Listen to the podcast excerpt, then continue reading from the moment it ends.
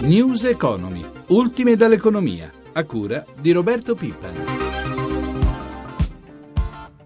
Sono francamente sorpreso perché se c'è una cosa che il governo italiano ha fatto e anche il precedente governo italiano hanno fatto è quella di dare una decisa spinta proprio in ossequio alla richiesta europea al pagamento dei debiti della PA. Quindi trovo che questa procedura di apertura di infrazione sia incomprensibile.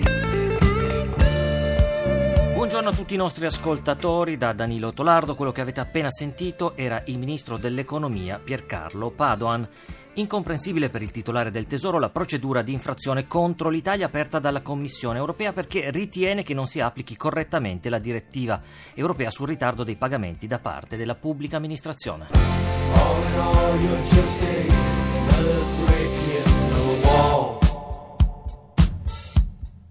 L'Alitalia conferma gli esuberi, ma i sindacati avvertono che non accetteranno mai 2251 licenziamenti. Il confronto proseguirà oggi, sempre più probabile intanto l'arrivo di Luca Cordero di Montezemolo alla presidenza della compagnia.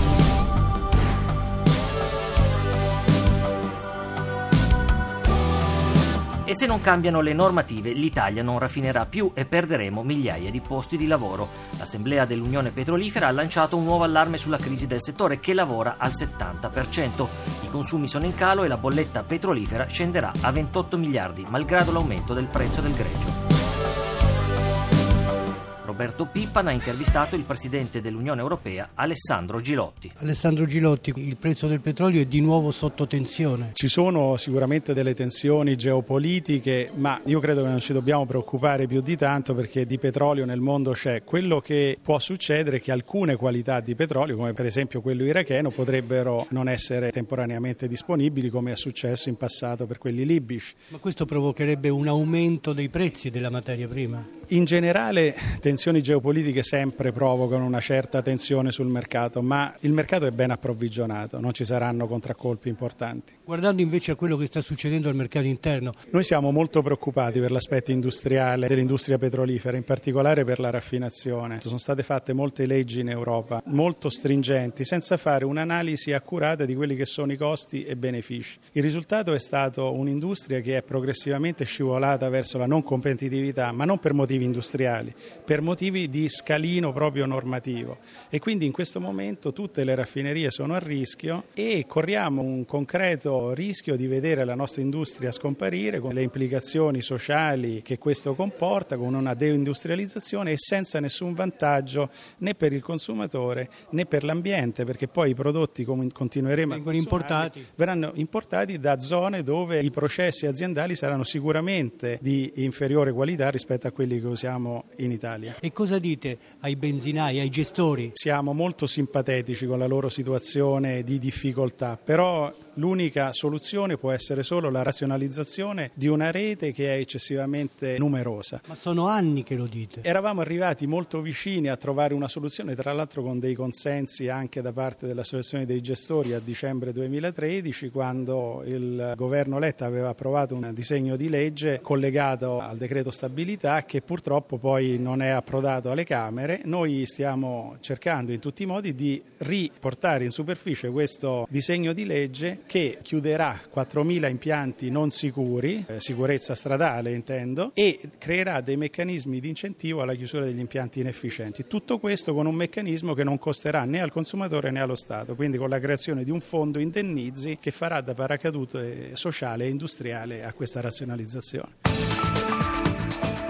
Dall'industria manifatturiera al turismo, questa è l'evoluzione della provincia di Fermo, la cosiddetta Marca Fermana, per uscire dalla crisi e rilanciare l'economia. Sandro Marini.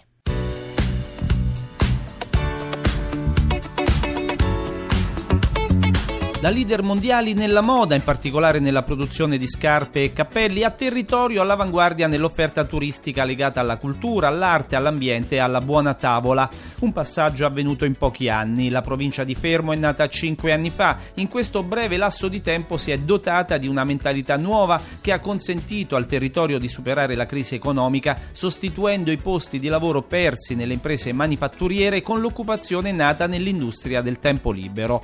Quale bilancio si può può fare di questi anni. Guglielmo Massucci, presidente di Marca Fermana, l'azienda di promozione del territorio. Il bilancio è fortemente positivo. In cinque anni abbiamo avuto un più 30% come risultato, l'ultimo che è l'anno considerato orribile per il turismo perché la crisi la sentono tutti. Noi abbiamo sfiorato più 3%, c'è stato un leggero calo di arrivi, comunque chi viene poi se ha programmato una settimana magari si ferma 10 giorni. Questo significa che comunque oramai abbiamo imparato a fare accoglienza e a fare anche promozione. Da dove arrivano i turisti? Per noi il bacino di riferimento è ancora l'Italia, il Lazio, Piemonte, Lombardia, Veneto, però abbiamo poi tanti agricamping, tantissimi agriturismi e questi sono frequentati da turisti principalmente belgi, olandesi e questo ci fa ben sperare perché piano piano ci darà ancora numeri più soddisfacenti. Cosa cercano i turisti che vengono in queste zone? Amato Mercuri, sindaco di Moresco, paese che figura nella lista dei borghi più belli d'Italia. Cercano la tranquillità, cercano la bellezza dei luoghi e il buon cibo. Queste sono le attrattive di Moresco, che poi è vicinissimo al mare e vicino alla montagna, ai Monti Sibillini e al mare Adriatico. Quindi qui può trovare un mix perfetto tra gusto, divertimento della costa e natura. Qual è stato l'andamento del turismo negli ultimi anni, vista anche anche la crisi. Per quanto riguarda gli stranieri c'è stato un, un lieve aumento, soprattutto dal nord Europa, Svezia, Olanda in particolare, ma molti italiani stanno riscoprendo, anche grazie ai borghi belli d'Italia, alle guide che pubblica, ai 250 borghi in tutta Italia, molti italiani stanno riscoprendo, forse non possono andare più all'estero, ma qui abbiamo un paese talmente straordinario che vale la pena visitarlo. Su quali ricchezze puntano in particolare gli operatori e gli amministratori locali? Matteo Tomassini, assessore al turismo del Comune di Fermo. Innanzitutto il Comune di Fermo in questi anni ha puntato principalmente sul far riscoprire le bellezze nascoste della nostra città, come le cisterne romane, che sono un'opera realizzata dai romani già duemila anni fa. È nascosta, ma è una delle bellezze più importanti della nostra città e credo di tutta la provincia di Fermo. E a livello culturale, quest'anno vorremmo migliorare l'accoglienza, ma anche migliorare dare la possibilità per chi ci viene a visitare di spostarsi in maniera migliore lungo i nostri territori, lungo la nostra costa, perché Ferbo è una città medievale ma è anche mare e si sta cercando appunto con un progetto comune di migliorare quella che è la visitabilità attraverso gli autobus che collegano le nostre città. Credo che abbiamo delle eccellenze e delle ricchezze da far conoscere a tutta Italia ma a tutto il mondo. Molti ci stanno riscoprendo e speriamo bene per il nostro territorio.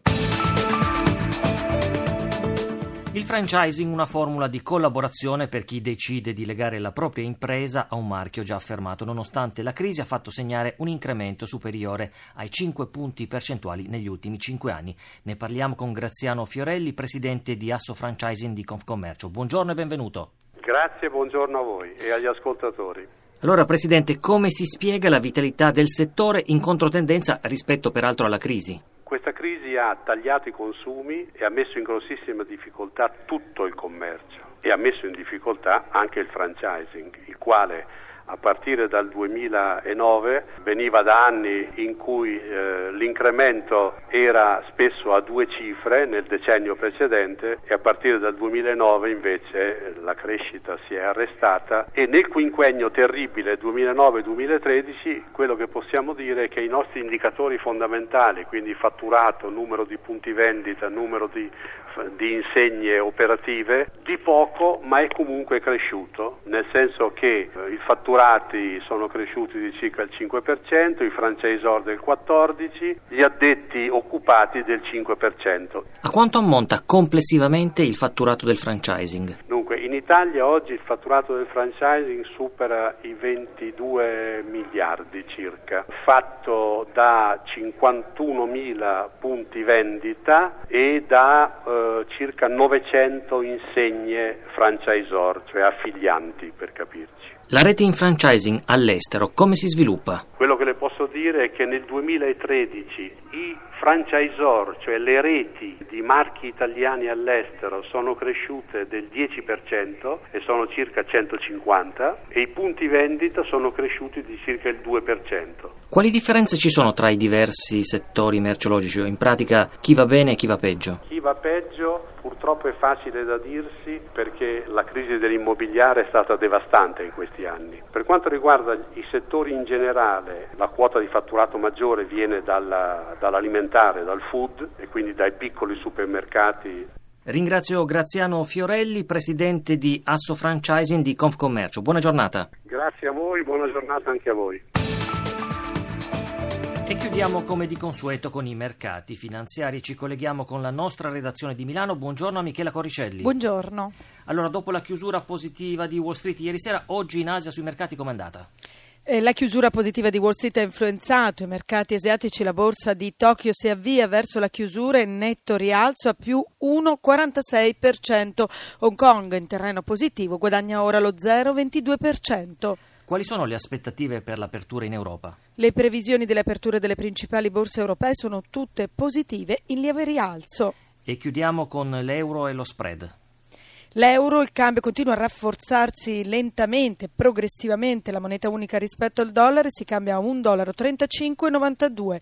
Lo spread tra il BTP italiano e il Bund tedesco ieri si è rialzato leggermente, sempre sotto i 150 punti base a 147 punti base. Rendimento per i nostri titoli decennali al 2,84%. Grazie a Michela Coricelli, la nostra rubrica economica termina qui. Ringrazio Francesca Librandi per l'assistenza al programma. Una buona giornata ai nostri ascoltatori da Danilo Tolardo. News Economy torna domani.